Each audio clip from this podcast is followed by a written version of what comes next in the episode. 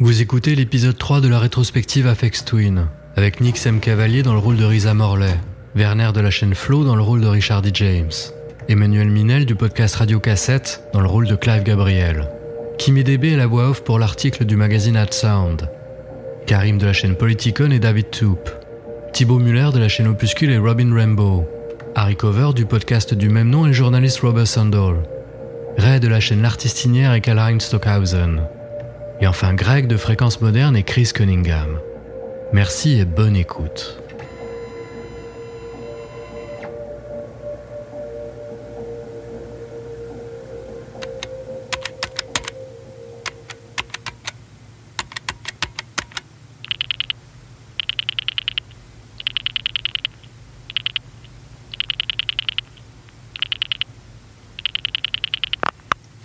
Bonjour Richard, c'est Risa.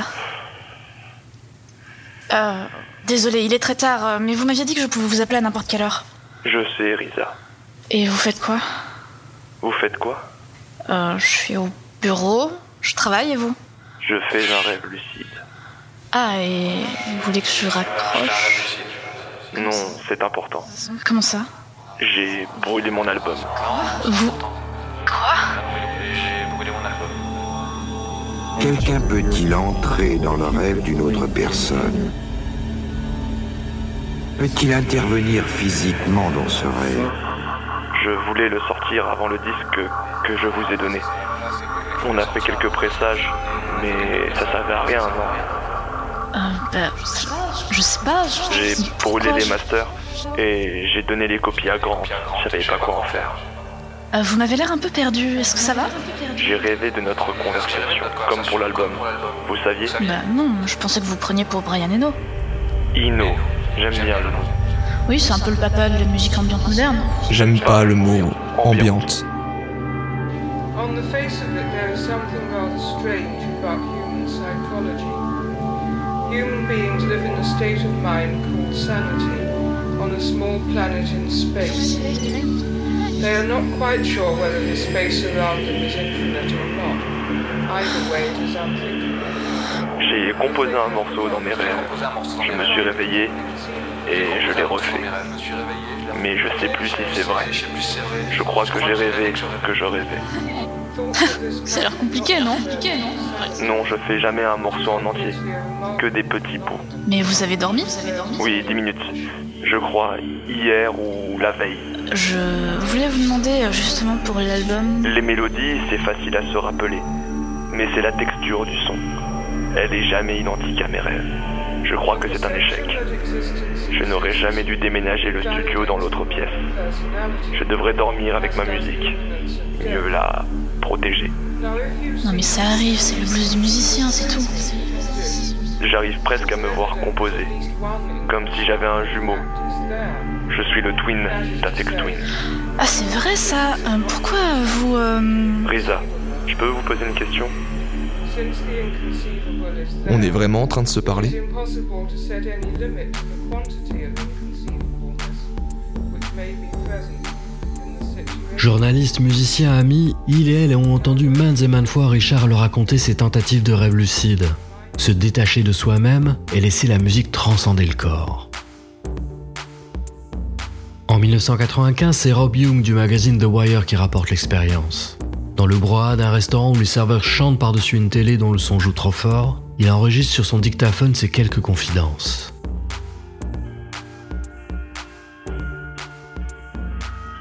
Je réfléchissais ce matin devant mon bol de cornflakes. Si je l'explique, ça n'aura plus de sens. C'était pas une histoire. Pas une de celles où t'es là, où tu fais des trucs. Plutôt des conversations avec je sais pas qui. Je sais pas ce qui se passait, mais c'était barré. Et il n'y avait aucun son. Un instant, les deux s'arrêtent de converser. Malgré le bruit de la télé, Richard est concentré sur la rue. Il regarde les voitures passer écrasant la pluie sur leurs pneus. Rob demande si Richard entend la musique de la rue. Ouais, ça me saoule grave. Mais je peux rien y faire.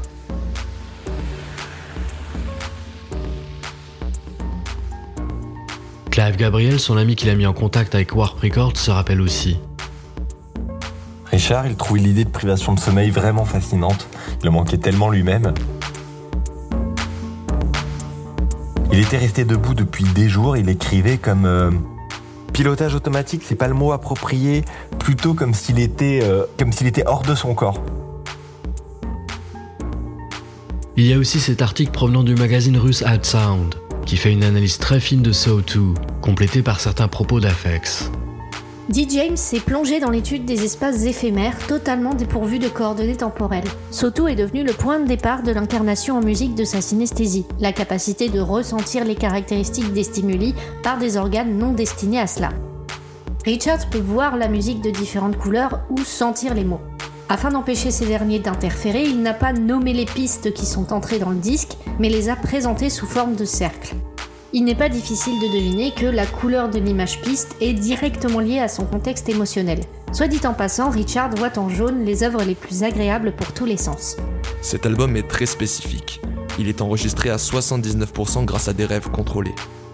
Cet état vous permet d'observer votre rêve de côté, de lui donner la bonne direction et de réaliser n'importe lequel de vos fantasmes. La seule chose que je n'ai pas faite pendant que j'étais dedans a été de me tuer. Après tout, si j'avais réussi, je n'aurais pas su ce que j'avais fait. Comme William Gibson, l'auteur du roman culte ancien, Richard James. Attendez, je me permets d'interrompre la narration. Moi, ça s'est pas passé au KLM. Je suis David Toup, une référence dans le milieu de la chronique musicale. J'ai bossé pour The Wire, The Face, enfin. Je l'ai appelé un jour pour une interview et il m'a dit OK, mais pas dans un bureau. Il m'a donné rendez-vous devant un centre commercial. Il voulait faire des courses et on parlerait en même temps. Ça me plaisait bien, ça me sortait du train-train journalistique. Mais il n'est pas venu. J'ai attendu une demi-heure sous la pluie. C'est surtout mon ego qui a souffert. Mais au final, je me suis dit, ouais, c'est ça Afex Twin. Un mec qui fait pas les choses comme les autres. Il a ses propres conventions. Richard D. James n'aime effectivement pas les interviews. Pendant la tournée avec Björk, il limite les entretiens à trois par jour Elle ne se prive pas de troller les journalistes.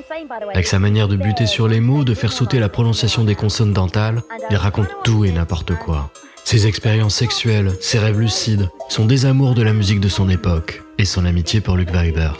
Et les reporters notent et la légende se répand.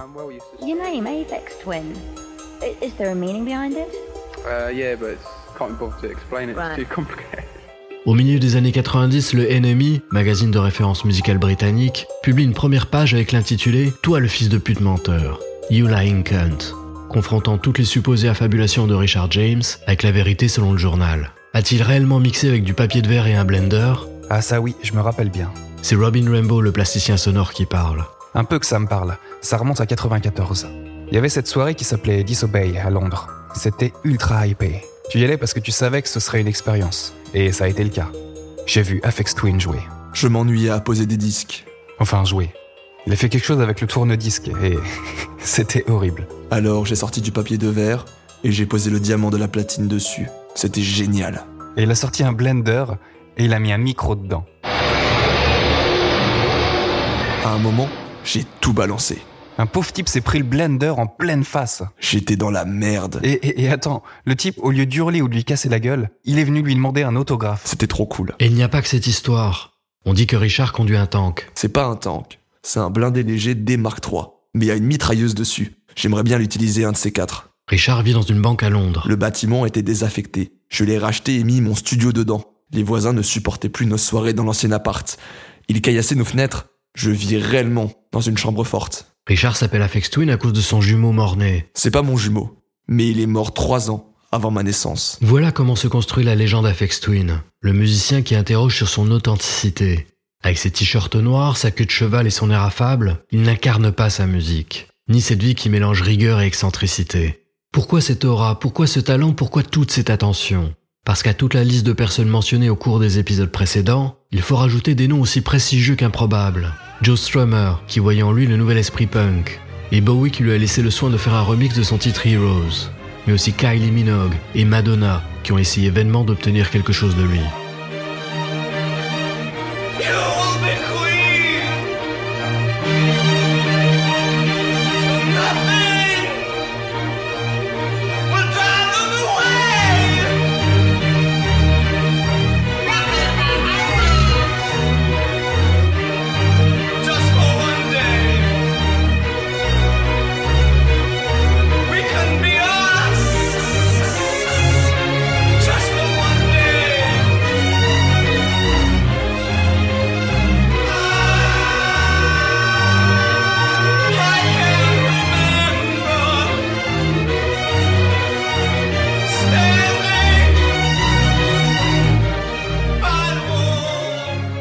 6 novembre 1995, Robert Sandall et Mark Russell, hôtes du très pointu programme It sur la BBC Radio 3, lui font la remarque. Il ne passe pas une semaine sans que votre nom soit prononcé, semble-t-il. Les deux présentateurs n'imaginent pas qu'ils entendront aussi Afex Twin passer à la télévision aux heures de grandes écoutes. C'est un de ces morceaux de Garden on Limerick, créé en tant que Caustic Window, qui habille la publicité Pirelli. On le voit Carl Lewis, tel un Jésus des temps modernes, traverser en courant l'océan jusqu'à la Statue de la Liberté.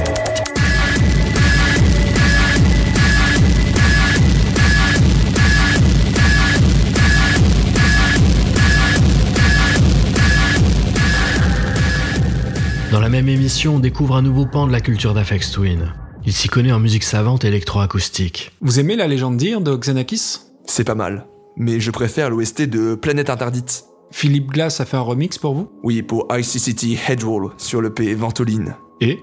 La première version était nulle, mais je lui ai dit. Il a réagi comment?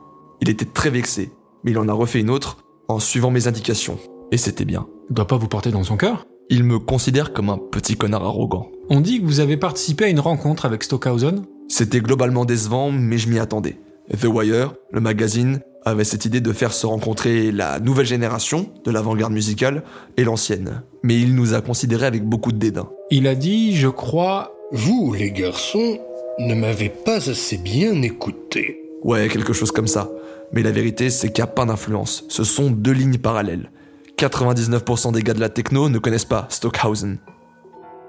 Une chose sur laquelle les deux musiciens auraient pu s'accorder pourtant est ce rapport si intime à la musique. Stockhausen, dans ce long entretien avec The Wire, où il écorche la musique de Plastic Man, mieux connu comme Richie Houghton, Scanner, l'autre nom de Robin Rainbow, et Afex Twin relatent ceci. Dès qu'elle est utilisée avec un but, la musique se prostitue et personne ne devrait vraiment le permettre. Personne ne devrait céder aux demandes, surtout si elles reposent sur un intérêt commercial. Ce serait terrible, c'est brader la musique. Si le discours d'Afex est moins tranché, il n'épargne pas pour autant son public. Dur de l'entendre déclarer d'une voix nonchalante que la musique est un accident de parcours, un recours à son ennui. Dur aussi de croire que ses apparitions publiques et ses releases ne sont qu'un moyen de couvrir ses dépenses. Et que si ses amis de jeunesse n'avaient pas été aussi insistants, il aurait tout gardé pour lui. Alors on le déteste, on le méprise, on sépare la personne de l'artiste. On achète le CD les yeux fermés, non par manque de confiance dans la qualité de ce qu'on achète, mais plus pour éviter d'avoir à poser les yeux sur ce nom qui offense, parce que la frustration est omniprésente. Posséder toute une discographie n'élève en rien du statut de simple auditeur occasionnel. Traverser la moitié de la planète pour le voir jouer peut vous réserver des surprises dignes des meilleurs trolls internet, comme le déclare John Durant dans son documentaire The Cult of FX Twin, où il déclare avoir un moment buggé, voyant passer devant lui en plein concert Richard D. James, et de se demander si FX est devant moi. Alors qui est l'autre derrière les platines?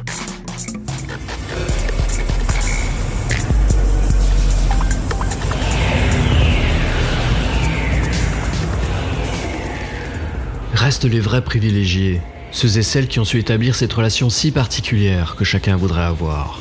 Ce lien qui ne tient ni au statut ni à la dévotion, mais plus au hasard des humeurs et des moments. Paul Nicholson, Tom Middleton, Luke Vibert, Clive Gabriel, et ajoutons deux nouvelles personnes à cette galerie.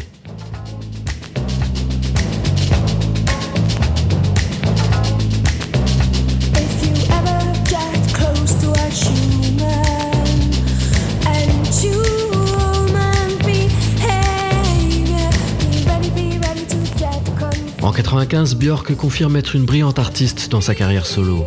Sans doute même meilleure que dans son seul poste de chanteuse avec les Sugar Cubes. Sa musique avant-garde d'une nouvelle pop, détachée des standards habituels et proche d'une IDM élaborée généreuse, a trouvé les faveurs des critiques et des auditeurs à travers le monde. «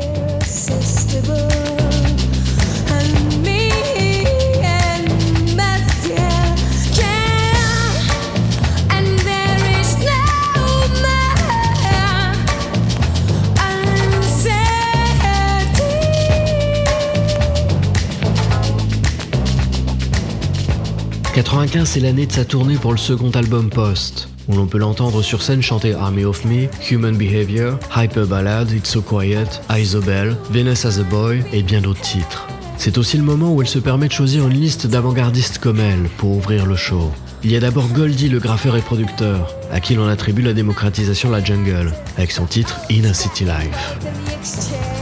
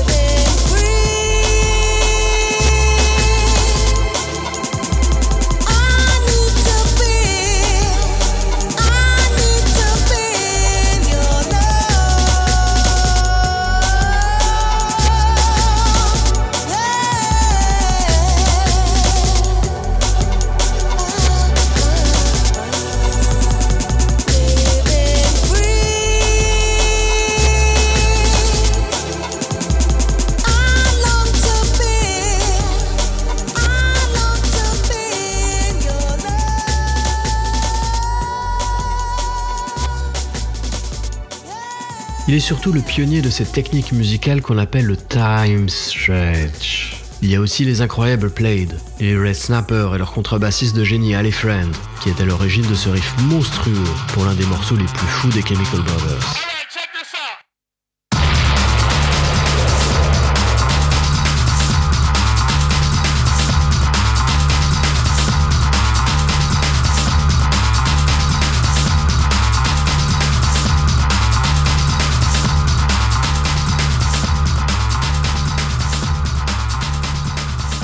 Compte enfin les fabuleux 808 State et bien évidemment Afex Twin.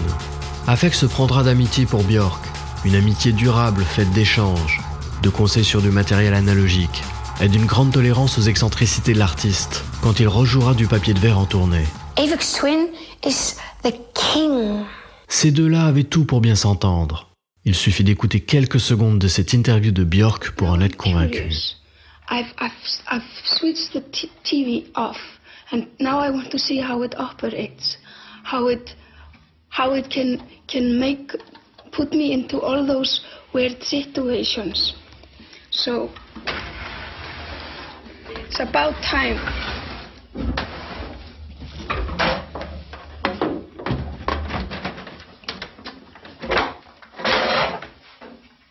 This is what it looks like. Look at this. This looks like a city, like a little model of a city. And all the houses which are here, and streets. This is maybe an elevator to go up, up there. And here are all the wires. These wires. They really take care, take care of all the electrons when they come through here.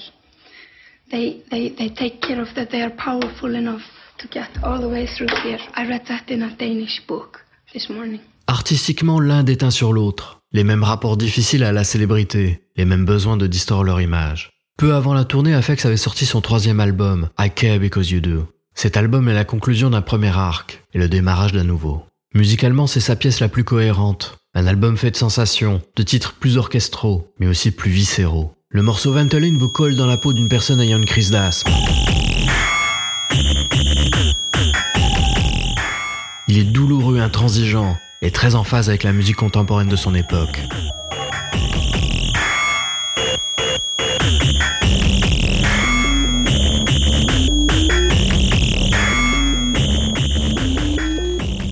Command Slag se construit autour des dialogues du porno Sekas Fantasies.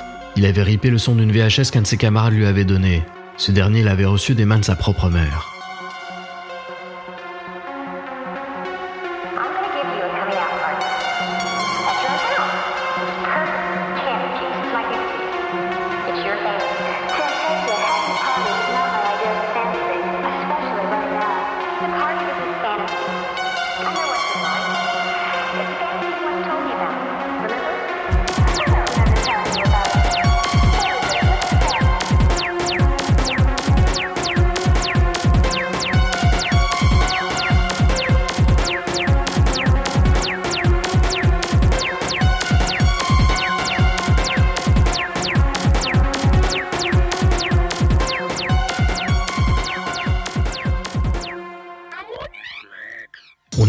Bien sûr le travail du pauvre Philip Glass, qui même s'il a été maltraité pour son remix de ICCT et Droll, a visiblement inspiré Afex dans son approche de la musique répétitive.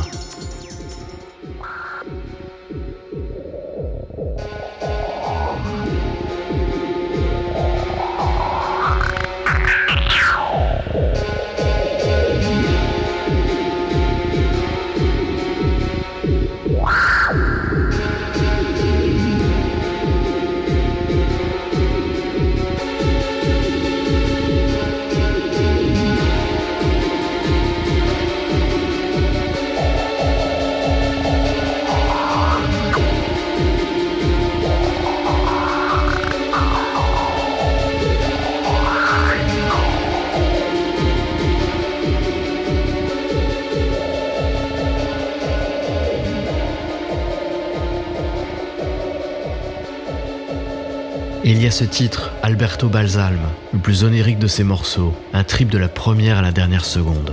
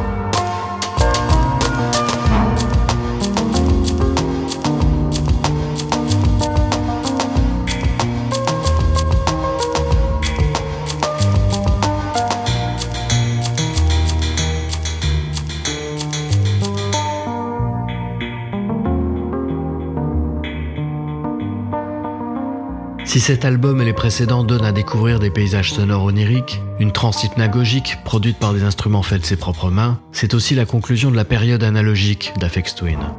Il se lance désormais à l'assaut de ce que le numérique peut lui offrir.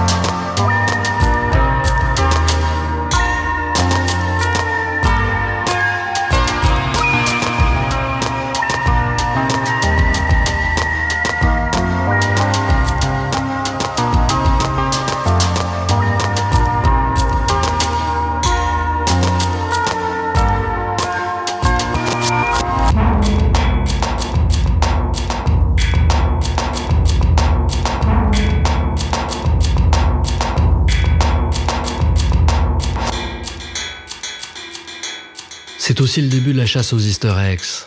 Afex c'est un peu le James Halliday de Ready Player One. On lui avait reproché de ne pas mettre de titre sur Saw 2, là il en colle 12, dont un tiers sont des anagrammes de son nom.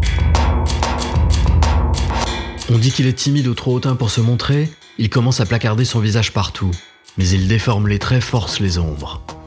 Cette petite touche d'anormalité pour vous faire flipper. Qui souhaite réellement rencontrer un type qui allait réchapper du même asile qu'Hannibal Lecter?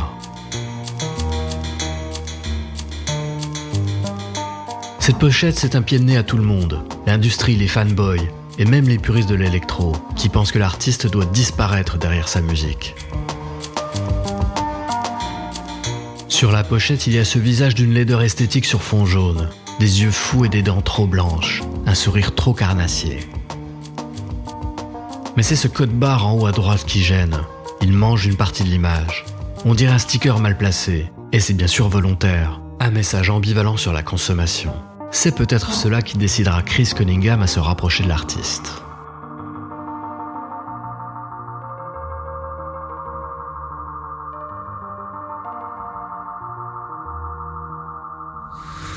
Bah j'ai pas aimé au début, euh, vraiment pas. C'est Chris Cunningham, le vidéoplasticien, qui parle. Le premier que j'ai écouté, ça devait être Analog Bubble Bass ou Selected Ambient Works. C'est lui l'auteur des clips déjantés Window Licker et Come to Daddy. Je me rappelle plus très bien, attends, je réfléchis. C'est aussi lui derrière les VFX d'Alien 3. Ouais, c'était le premier Selected Ambient Works.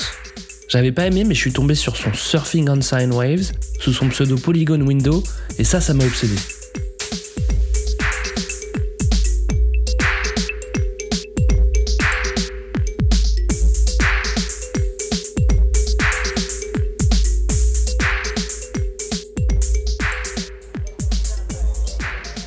Passais deux ou trois fois par semaine au Record Exchange à Camden.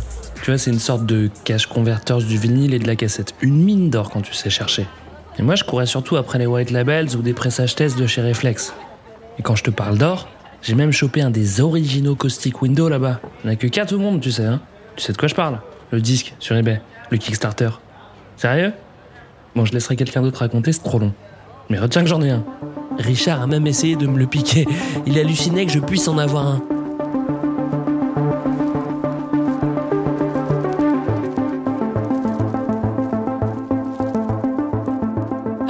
C'est rendre sa musique extraordinaire. C'est l'équilibre parfait entre le mystère et l'adrénaline. Il a une énorme influence sur ma façon de faire des films.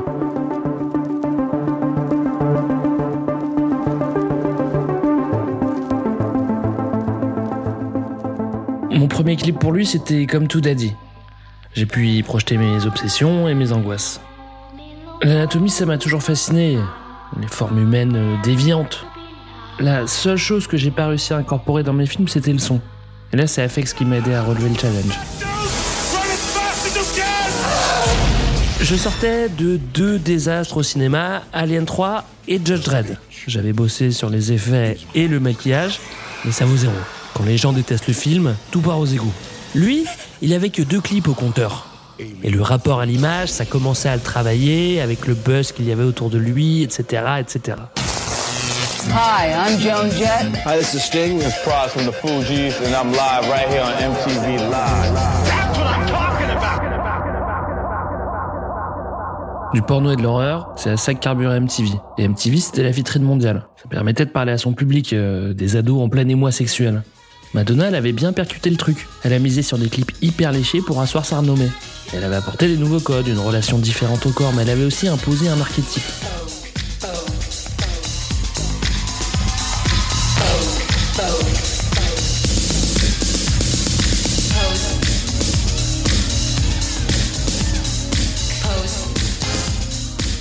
On a beaucoup discuté avec Afex. Comment on pouvait transgresser ce qui était établi, comment réellement faire flipper les gens.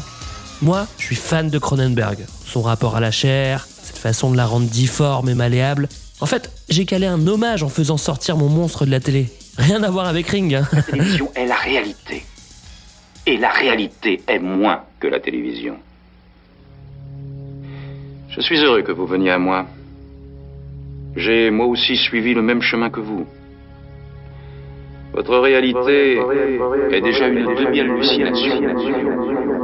Si vous n'êtes pas sur vos gardes, cette hallucination deviendra totale. Ma créature hermaphrodite, c'est un symbole de la monstruosité sociale, l'impossibilité de t'assimiler à un genre et donc à un rôle. C'était les années 90, tu sais, ça piquait au vif. Afex trollait le métal avec ses riffs distordus, sa rythmique de cinglé. Il se foutait aussi de la gueule des Prodigy qui se prenaient pour des bad boys avec leur Firestarter.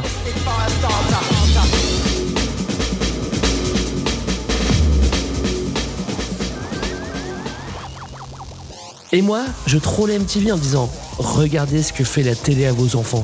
Mais la chaîne demandait que ça, et entre deux clips de boulards en string au bord d'une piscine, ils voulaient du métal un peu indus. Et voilà, on a été ultra borderline. Un titre qui s'appelle Comme tout daddy avec des enfants avec une tête d'adulte pervers qui martyrise des grands-mères. Ouais, c'était pas rien. Rien à voir avec les Daft Punk et leurs clips tout mignons avec les momies et les baigneuses. Le jour et la nuit, quoi.